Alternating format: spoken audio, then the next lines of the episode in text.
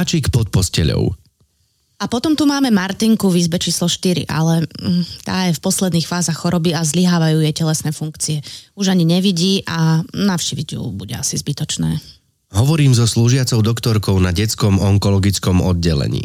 Získavam informácie pred začiatkom návštevy. A e, nevadilo by vám, keby som ju predsa len navštívil? Pýtam sa znovu a zdvíham oči, aby som zachytil jej pohľad. Viete čo, vôbec nie. Skúste to. Odpovedá pokojne. V jej hlase vôbec nie je stopa po skepticizme. Prácu zdravotných klaunov pozná a rešpektuje. Premýšľam, čo pre nevidiacu Martinku urobiť. A napokon sa rozhodnem, že svoju návštevu postavím na zvuku. Stojím pred Martinkynými dverami a jemne zaklopem. Bez odozvy. Pootvorím dvere a nakúkam do izby. Môžem ďalej? Martinina mamička sedí na stoličke. Prsty jej nervózne hrajú a je očividne rozrušená. Martina, chudé a krehké 9-ročné dievčatko bez vlasov, leží v posteli a slepo pozerá do stropu. Zdravím Martinu a hneď začínam s pískaním, ktoré napodobňuje pípanie malého vtáčika.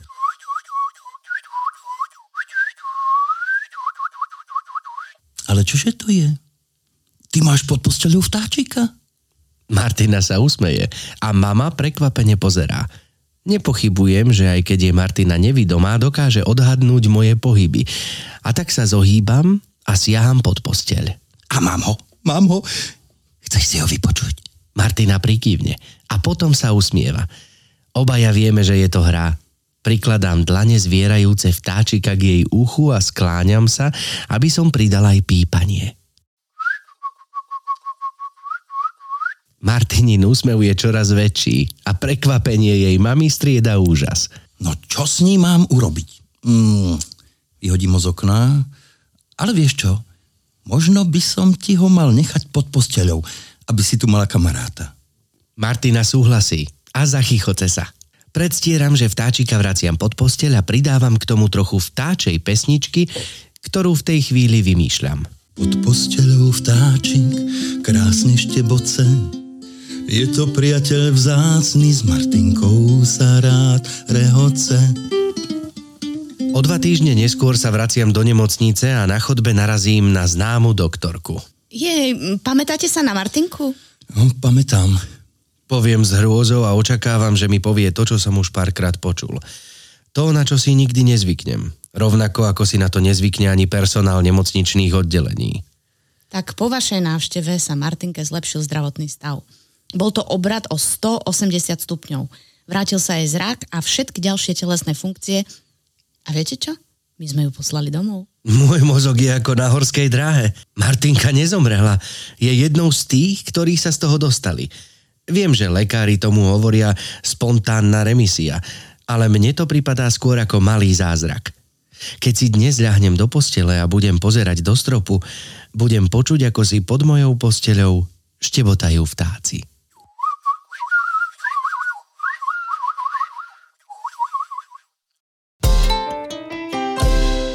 No dobrý deň, vážení poslucháči, Dobrý dámy, deň, dobrý páni, deň.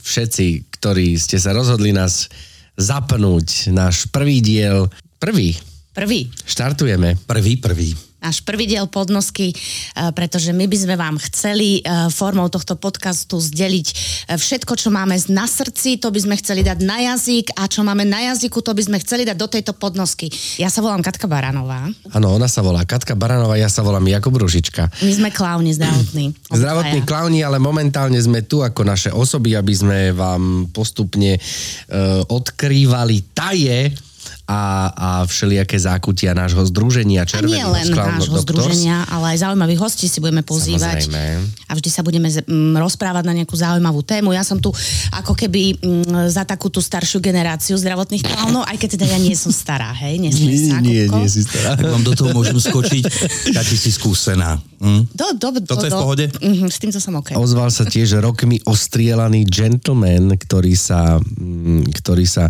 z pozície zdravotného klauna e, vyškriabal až na pozíciu umeleckého riaditeľa, tak, tak sa to správne Áno, povie. Oficiálne áno? je to umelecký riaditeľ, ale však aj ty ma volá šefinko, nie? Pali Mihaliak, Pavel Mihaliak, Pali Mihaliak, všetci ho voláme Pali. Pali, Ale no, ahoj. ďakujem. Ahojte. Čaute, čaute. Čauko, no tak e, budeme sa s tebou rozprávať. E, Si za? Ja sa veľmi teším. Výborne, aj my sa tešíme. Sme radi, že si si našiel čas v tvojom fakt akože naozaj nabitom programe. Teraz je toho ešte viacej než veľa, áno. Áno, všetko sa, všetko sa prebudza. Musím povedať, že nakrúcame v marci, takže vlastne je, je to obdobie, kedy sa naozaj všetko prebudza, aj okrem prírody. sa prebudzajú všetky opatrenia, sú povolené, určite prebiehajú tvoje návštevy s nemocnicami, ako ďalej, čo ďalej, nastavenie takýchto vecí. Povedz mi, a prosím ťa, ako to vyzerá? Ty zavoláš do nemocnice, zaklopeš, prídeš za riaditeľom, dobrý, ako, ako sa máte, alebo ako, ako, ako to funguje vlastne takáto organizácia? No áno, niekedy prídeme aj s riaditeľom, dobrý, ako sa máte, je to o tom. Niekedy si zavoláme, lebo je toho veľa pre všetkých, aj pre ten personál v nemocnici, aj pre to vedenie. To obdobie bolo ťažké pre, pre všetkých. E, Čo sa nás týka, tak e, tá komunikácia s nemocnicami akože bola mega, vždycky bola mega príjemná, hlavne profesionálna. Bolo veľmi cítiť, keď sme zisťovali, že ako teda môžeme, nemôžeme, kedy sa to uvoľní, alebo či zasa niečo príde, tak e, taká tá najväčšia radosť bola o tom, že oni nás tam veľmi chceli. Lebo však, však sme tu všetci traja, ktorí to robíme, tých zdravotných klaunov a vieme, že keď sa to zavrelo prvýkrát, tá jedna z najväčších traum, ak môžem povedať, že trauma naša bola, že spoločnosť nás potrebuje ešte viac a my tam nemôžeme chodiť. Takže toto bol taký zápas, eh, ten prvý, ale musím povedať, že to, že už sme tu 18 rokov, teraz v apríli slavíme 18, prinieslo vlastne dobré ovocie v tom, že ten vzťah so zdravotnými klaunami je už eh, na tej profesionálnej úrovni, že to nie je len o tom, že a prídu klauni, super, tešíme sa, bude fajn, ale oni naozaj vidia tú pomoc a potrebu aj pre, pre personál, aj pre tie deťuše alebo seniorov. To si povedal veľmi pekne, že naozaj potre- potrebovali nás v tých nemocniciach. Ja som videl prvýkrát, keď som prišiel vlastne potom, ako sme sa zatvorili, ako sme istý čas neklonovali, keď sme prišli na onkologické oddelenie, kde boli tie rodiny ešte, uh, ešte izolovanejšie, dokonca nevychádzali istý čas ani na chodbu a jedlo im donašali priamo do izby, že to, bola, to, to, to boli obrovské reakcie na nás, keď sme tam prišli na to. To bola aj onkológia v Košiciach akurát vychádzala vrchná sestra, keď ma zbadala videla, že Palo, vy ste tu, vy sa vraciate? Hovorím, neviem, ideme to zistiť. A ona drží palce, my už vás potrebujeme ako soľ. A to bolo také vždycky milé, aj keď sme dostali ešte možno zamietavú odpoveď, alebo ešte neprišiel ten pravý čas, ale tá potreba tých ľudí bola úžasná proste. Bola tam taká nejaká negociácia, že vlastne ste tak akože vyjednávali, že e, chceme dvakrát týždenne, nie iba raz týždenne. Dobre, ale s rúškom. Nie, rúško a respirátor, alebo niečo takéto, že bolo, bolo tam, že ako sa dohadovali tie podmienky, za ktorých vlastne sme mohli ísť do nemocnice. Viac menej my akceptujeme to, kde to nemocnica, konkrétna nemocnica mala, lebo napriek tomu, že boli nejaké nariadenia, tak predsa len ten zdravotnícky personál to mal rôzne inak. Aj v každej nemocnici boli iné obdobia, keď bol vyťažený tým, že proste veľa sestier bolo odpísaných kvôli covidu, tým pádom boli preťažené a neviem čo. A bolo to v rôznych etapách na tom Slovensku.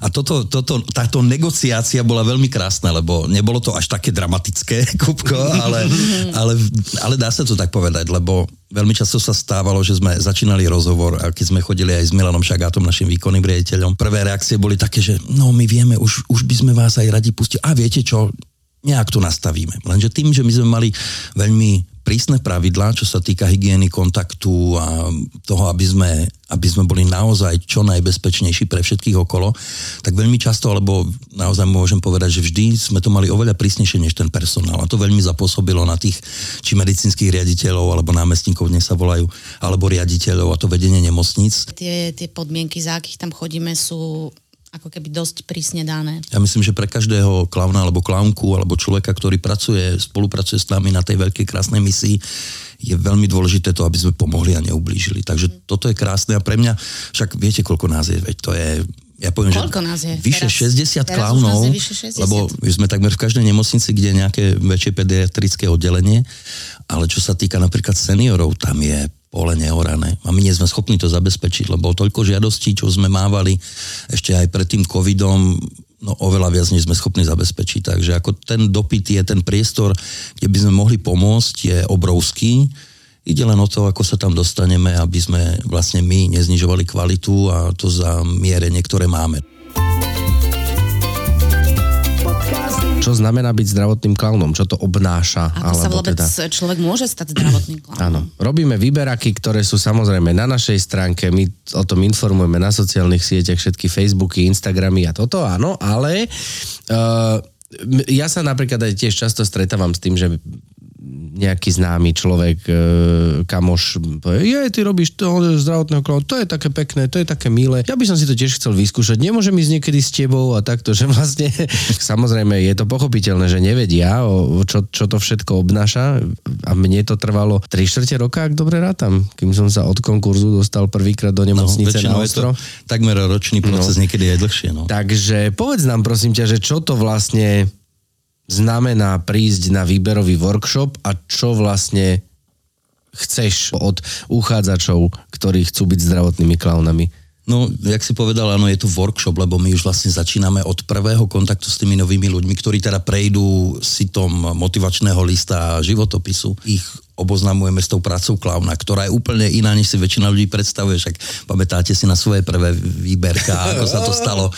Katka bola ešte v úplne inej dobe, lebo Katka je jedna z prvých klauniek. Je skúsená. skúsená. jedna z prvých.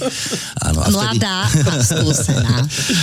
Napriek tomuto vtedy náš zakladateľ Gary Edwards eh, už mal nastavené veľmi profesionálne a tým, že on je profesionálny umelec, zdravotný klaun svetový, tak uh, mali sme tú profesionalitu vlastne podkúvanú od začiatku. A to je to isté, že keď, keď vlastne toto padlo na mňa a t- tá ťarcha toho, že vyberať ľudí, trafiť sa, naozaj to vybrať, bola to veľká pomoc od Garyho, lebo to, čo my robíme, nie je dobrovoľnícka práca. To je na tom vlastne to, to prvé najdôležitejšie, že ľudia, ktorí do toho idú, musia byť profesionáli po dvoch stránkach. Ľudský, osobnostne teda, lebo nie každý to ustojí, tie veci, ktoré Takže my zažívame. taká vyzretosť nejaká je... Vyzretosť je... osobnosti, ale aj vyzreté osobnosti, nie každé osobnosti si na to trúfnú. Veď viete dobre, koľko my máme kamarátov, priateľov z tej umeleckej branže. Ale v čom len... vnímaš tú profesionalitu ľudskú tým pádom? Musí to byť človek, ktorý je jak si povedala, vyzretý, ale respektíve nejakým spôsobom už, uh, už dospel ten človek uh, do toho štádia, že je schopný tomu rozumieť, že to je, čo, je, čo to znamená profesionalita.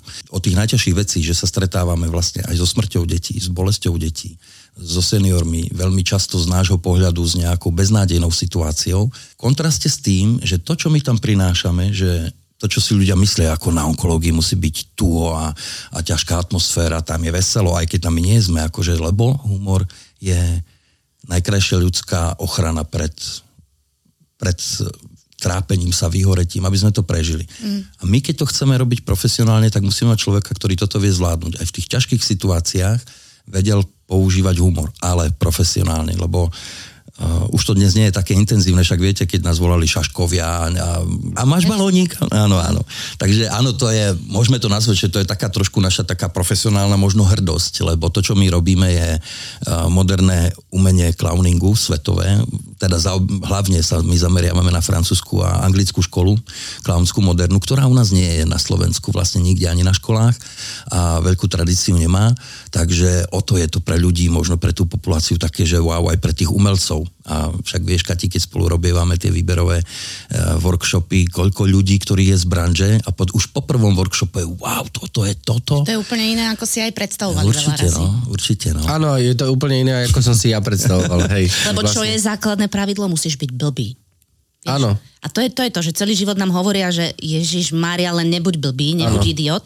A my to práve na tých workshopoch a v podstate mm. stále to chceme po ľuďoch, aby boli blbí. Preto Takže... som sa dostal. Presne tam je tá vyzretosť tej osobnosti, mm. keď sa vrátim k tomu, Kati, lebo, uh, lebo vedieť byť profesionálne blbý, keď to tak hovoríme, nie je jednoduché. Aby sme vedeli zostať tými najväčšími lúzrami sveta, čo klaun je, a byť všetku ťarchu a to, čo na nás živote dopadá, aby on vedel transformovať na seba aby cez seba ľuďom pomohol, aby sa ľudia na ňom mohli smiať, aby ten klaun vedel sa smiať aj na sebe v úvodzovkách, lebo my a klauni to berieme smrteľne vážne. Pozor. Samozrejme. No. Ja vnímam, že uh, ľudský ten človek by mal dokázať si zo seba vedieť urobiť srandu. Mal by mať taký, vedieť si urobiť taký nadhľad nad vecami a nebrať sa možno tak príliš vážne v mnohých situáciách. Ja to, mám je. zaujímavé tak napríklad, že v podstate uh, človek teda ako klaun odkrýva často nedostatky, ktoré človek ľudský zakrýva. To vidím napríklad na sebe a svoj, svojom klaunovi, že v podstate áno, moja postava je bacuľatejšia, nazvime to, zaoblená. Ale len tvoja postava. A proste mám veľké brucho, no. Ale v podstate môj klaun má to brúško veľmi rád a veľmi často sa s ním, sa s ním hráva a dáva ho do popredia, dokonca to ovplyvňuje jeho chôdzu. Takže, takže je to tak, áno. No, hlavne, ako, zo sebou čo je najťažšie, prečo tá vyzretosť osobnosti musí byť, je jednak človek musí mať humor. To neznamená, že hneď pôsobí humorne, lebo však vieme, že humoru je veľa druhov a keď si zoberiete britský humor, ktorý je úplne že seriózny, ale je mega, to je podobná cesta, ktorú ten clown má, že on nemusí byť vysmiatý. Laurela Hardy je presne to, čo my, ako my pracujeme najviac. Dvojica, jednotka, dvojka, ale biely, červený clown, to je ten Jeden blbý, druhý blbší. Presne tak, toto je presne o tom. A spolu sú geniálni, v tom je to čaro ano. toho presne. Tak eh, aj keď si zoberiete francúzske filmy 70 80 90 tá škola Lekoková alebo Golierova, tam je strašne cítiť, že oni, oni aj herci, ktorí nerobili klaunské umenie, tú školu humor majú vybudovanú presne na klaunských školách, na princípoch, na tom, ako humor funguje. Teraz neviem, či neskomolí meno, ale Saša Cohen sa volá ten Saša Baron- herec. Baron Cohen, no. No, tak Áno. on, on študoval dokonca uh, u nejakého francúzského klauna No, a to je školu úplne no. vidno, že vlastne tí umelci, ktorí vedia vytvárať ten humor a vedia pracovať s tou komikou vedome a cieľene, tak uh, sa to aj nejakým spôsobom potrebovali naučiť. Keď človek chce byť klaunom, tak by mal byť aj tvorcom toho humoru. Nie len ako ho príjmať, že sa vedieť zasmiať, ale vedieť ho aj nejakým spôsobom vytvoriť. To je presne to, veď vieš, čo je najťažšie už aj pre skúsenejších klaunov. Byť dobrá jednotka. To je ten, ktorý má v hlave tú dramaturgiu. A to je to najťažšie, nielen dramaturgiu svojho klauna, ale celej klauniády, ktorá proste sa odohráva, že kedy ukončiť, kedy, ako to, ako to viesť, čo mi robí kolega, v akej je nálade, čo mi robí pacient alebo Áno. divák. No. Potrebuje byť teda človek ľudský vyzretý a je podmienkou, aby bol umelec. To sa veľa raz ľudia pýtajú, keď chcú k nám prísť do združenia, že to ja musím byť umelec, musím byť herec. Vyzerá to tak aj po tých rokoch skúseností, že je to výhoda, ale nie je to podmienka, veď aj my máme medzi sebou kolegov, ktorí v živote nestali na javisku ako herci, alebo máme tu aj nejakých tanečníkov sem tam, alebo nejakí výtvarníci sa nám hlásia. Človek, keď má umeleckú dušu, k tomu inklinuje viacej, ale nie je to potrebné. Človek musí byť vo vnútri clown a na to sa nikto na ten workshop výberový nepripraví. Aj keď sa pýtali naši kolegov, však veľa známych sa vždy hlási, že no a čo sa mám pripraviť? Však všetci do jedného hovoria, na toto sa nepripravíš, tam proste buď. A to je presne to, čo je clown, byť tu a teraz. Pamätám si ešte celkom, celkom sviežo na, na svoje výberové konanie. Ja som po desiatich minútach zabudol, že som na nejakom konkurze. Lebo Alebo na nejakom chceli, aby si výberovom, nepoužíval mozog. výberovom... Uh, aha, vidíš, a to Áno. asi viem veľmi dobre odvojiť.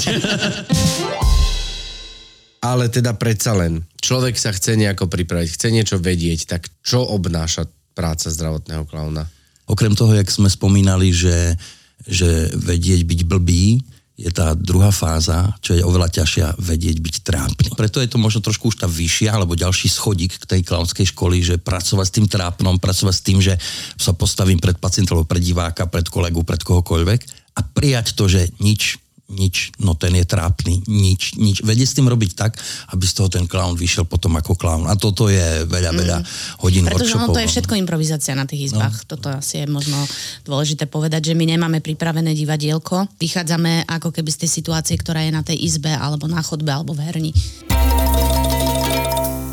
Kupko, chceš povedať niečo osobné? Áno, chcem povedať niečo osobné, ak by som ťa mohol. rozprávať. Nie, čo, čo je pre mňa, e, čo, čo, je na, čo ma najviac fascinovalo úplne, keď som sa dostal do združenia, keď už som teda začal byť toho súčasťou, bolo to, že vlastne je to asi prvé zamestnanie, kde som mal pocit, že naozaj si ľudia vážia, a teraz nehovorím o ľudí zvonku, ale aj o vedení, o spolupracovníkoch, o, všet, o celom stafe okolo, kde si tí ľudia vážia tvoju prácu. A neboja sa ti povedať, že dobre si to urobil, alebo že, že ďakujem. A vlastne toto bolo naozaj prvýkrát taký šok, vlastne keď som ja urobil nejakú chybu alebo niečo, volal som našej koordinátorke, e, Kristinka, prepáč, spomenul som si termíny, nemôžem tam toto. Jasné, jasné, pozriem na to, opravíme. Niekedy je to ťažké, lebo keď, keď máš veľkú skupinu, však sme vraveli vyše 60, toto skoordinovať, aby to fungovalo profesionálne, lebo jednou z častí tej našej profesionality je aj tá zodpovednosť, že prídeme na čas, že sme tam vtedy, kedy máme byť a sme tam v pravidelnosti, lebo tá pravidelnosť v nemocniciach prináša ten efekt. To je to, že okrem toho, že teda profesionálne sme vzdelaní a červený nos ako náhle si nasadíme, je to veľký štít. Je to štít, lebo to už nie som ja Palo, ale to už som ja Dodinko a ten má úplne iný pohľad na svet blbec. Dáva nám tu možnosť sa odosobniť. Dáva, dáva. Toto sa musíme učiť, zároveň máme aj psychologické supervízie, ten support je tam dôležitý e, pri tomto, ale to, že my máme okamžitú spätnú väzbu, aj keď niekedy prichádza neskôr, tie, koľkokrát sa nám všetkým stalo, že sme odišli z izby a si hovorím, fú, no tak asi nič.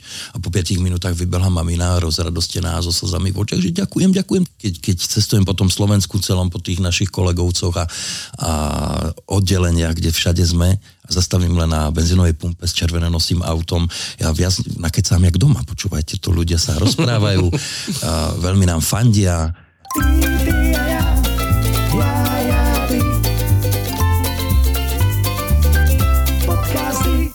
Naše prvé kroky vždy vedú do sesterny alebo k lekárom a pýtame sa, môžeme, nemôžeme. Je to dôležité, aj v tomto my musíme byť vlastne vzdelávaní ako sestry a lekári celý život, o tom to je, ale my máme šancu a hlavne nutnosť vidieť tam toho človeka, ktorý možno má trápenie, ale my máme tú sílu alebo možnosť mu ho trošku zobrať preč, odľahčiť. A tá veta, taká veta vlastne, ako že klaun má vždy problém, to bola, to bola jedna z prvých viet, ktoré som si zapamätala aj z toho výberového. Problém je náš chlieb, problém je náš, hovoríme. problém je náš chlieb, áno. Náš A Gary Edward, podstate- zakladateľ, hovoril, že problém je tvoj chleb a fiš, ne?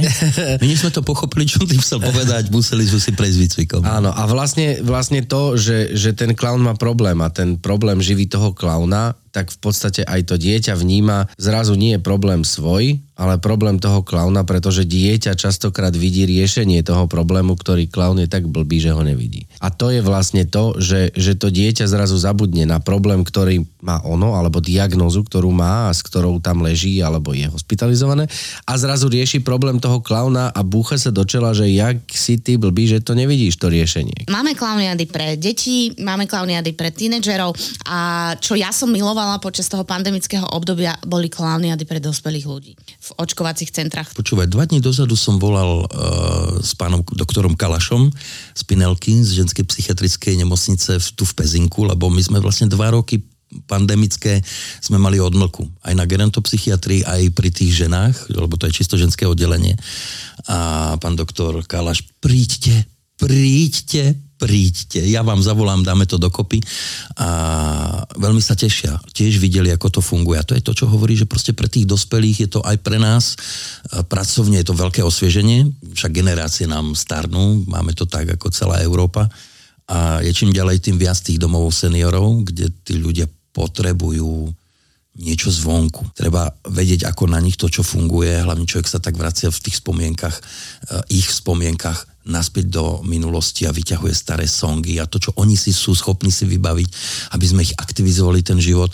A my sme niekto, kto tam nie je s nimi dennodenne. Takže my keď prídeme, to je už vo veľa, bohužiaľ, vo veľa prípadoch častejšie prídeme my ako rodina. To nemusí byť vždy humor, že sa ľudia rehocú v kuse, akože máme to permanentne. Stačí, že mu robíme dobre na duši a funguje to. Keď sme sa bavili o tom, že my chodíme ako policajti vo dvojci vždy a máme blbého, blbého a blbšieho, alebo jedničku a dvojku, tak uh, toto je základ, vedieť pracovať, ako vlastne tá dvojica musí fungovať, čo to je jednička, čo to je dvojka, aký je medzi nimi vzťah a aký mám ja charakter. A to je vlastne, my nastrelujeme hneď na začiatku ten prvotný charakter toho klauna, alebo tú postavu toho klauna, ktorá je s tebou pôjde celý život a nejako sa bude vyvíjať. Tam sa hľadá kostým, ktorý bude korešpondovať s tvojim charakterom, kto si, čo si, ako pracovať s, e, v tej dvojici s kolegom alebo s kolegyňou, aby tam bol aj vzťah, aby sme vedeli chytiť status. Takže tie prvé workshopy výcvikové sú o tomto a vlastne súčasťou toho výcviku je aj to, že ideš, ideš sa prvýkrát pozrieť len na návštevu kolegov. Potom ideš ako tretí klaun, to znamená, že už máš ten náš biely plášť s logom, už máš nástrel toho svojho kostýmu, už máš nejaký charakter, už o tom niečo vieš, ako pracovať a ideš minimálne trikrát ako tretí klaun, aby si bol v bezpečí tej skúsenej dvojice, ktorá ti pomáha. Bolo niekedy také niečo, že si si povedal, že tudy cesta nevede, Ako s šliapol výberom, vedľa s výberom, výberom klauna. klauna? Alebo naopak, potom že, že toto bude super clown a... No, už keď sme tu pri tom, že uh, stalo sa mi, že ty si mi povedala okolo skôr, keď sme robili spolu výberák pred troma rokmi, a bol tam Kubino a ja som videl ten, ten ten talent, tú Ja som za neho lovovala. Ja, raz si mi povedala, že... Za- o tebe hovoríme, Kupko, O tebe, Kupko, áno, môže sa cítiť trápne chvíľočku. Že, šik, že, šikovný, Že šikovný a ja som to kolega, ešte hej. nemal tak nastavené, lebo mm. patril si do tej kategórie, áno, určite si ho posuniem do druhého kola, lebo do druhého kola ja posúvam si ľudí, ktorých buď neviem a potrebujem ich ešte vidieť, že či to tam je, u niekoho sa to ťahá oveľa dlhšie a musia sa uvoľniť, a, alebo sú ľudia, ktorí, jasné, do druhého kola uvidíme, čo z toho bude. No a Katka mi vtedy povedala, keď sa vždy bavíme o ľuďoch, že čo tam vidíme, kde je potenciál, kde je ohrozenie a tak ďalej, lebo aj pre tých, aj pre teba by to mohlo byť nebezpečné, lebo veľa ľudí chce zo začiatku, ale oni, akokoľvek sa budeme rozprávať, nikto nebude vedieť, do čoho ide, kým sa tam nepostaví na tú onkológiu s kolegom a neprejde nejaký čas. Pri tebe sa mi vtedy stalo, že Katka mi o krok skôr, možno o, o, o pol deň skôr mi povedala ešte, že a ten Kubo má niečo do seba. A mala som pravdu. Takýchto ľudí je veľa. Klán, keď začne, my uzavrieme vlastne s tým umelcom e, len ročnú zmluvu, počas ktorej má mentorov, e, má coachingy, aby sme videli, ako napreduje, ako nenapreduje. A už tie naše skúsenosti, veď aj moje, aj ostatných lektorov, takisto ako tvoje, Kati, už vidíš, že ten človek proste, keď za rok nie je schopný dať sa na nejakú fakt, že základnú štartovaciu linku, tak tam je malá, malá nádej. No, ale našťastie tým, že sú tak náročné tie výberové kola, tak eh, ja myslím, že sa nám nestalo nikdy, takže sme zobrali niekoho, kto fú, teda ja hej za moje éry, keď už som mal ja tú zodpovednosť. Ja som sa sám stretol niekedy s prekvapením alebo s reakciou, že čo, za to dostávate peniaze? Ten aspekt tej práce, aká je, veľmi inklinuje Kucharite? k tomu, že to je niečo, čo sa vlastne robí, veď to je dobrovoľníctvo. No a to je, to je ten rozdiel, alebo možno to je to, prečo sme tu 18 rokov a to je to, prečo nám stále rastie umelecká kvalita. To je to, prečo aj správna rada tlačí nielen na mňa, ale aj, aj na celé združenie, že my musíme stále to umenie posúvať ďalej tú kvalitu a tú profesionalitu. A ďalší aspekt tej profesionality prináša to, veď viete obidvaja, koľko povinností má každý jeden zdravotný klaun, aby mohol toto robiť. Máme povinné, povinný národný workshop, povinné workshopy doma, potom máme medzinárodné workshopy s tými najväčšími a najlepšími učiteľmi. Veď dostaneš medzinárodný certifikát zdravotného klauna, to znamená, že tam máš veľa, veľa hodín umeleckého vzdelávania, psychológie, sociológie. My máme vzdelávanie aj v tých diagnózach, v procedúrach nemocničných, v tom, aby my sme sa vedeli hýbať v tom prostredí.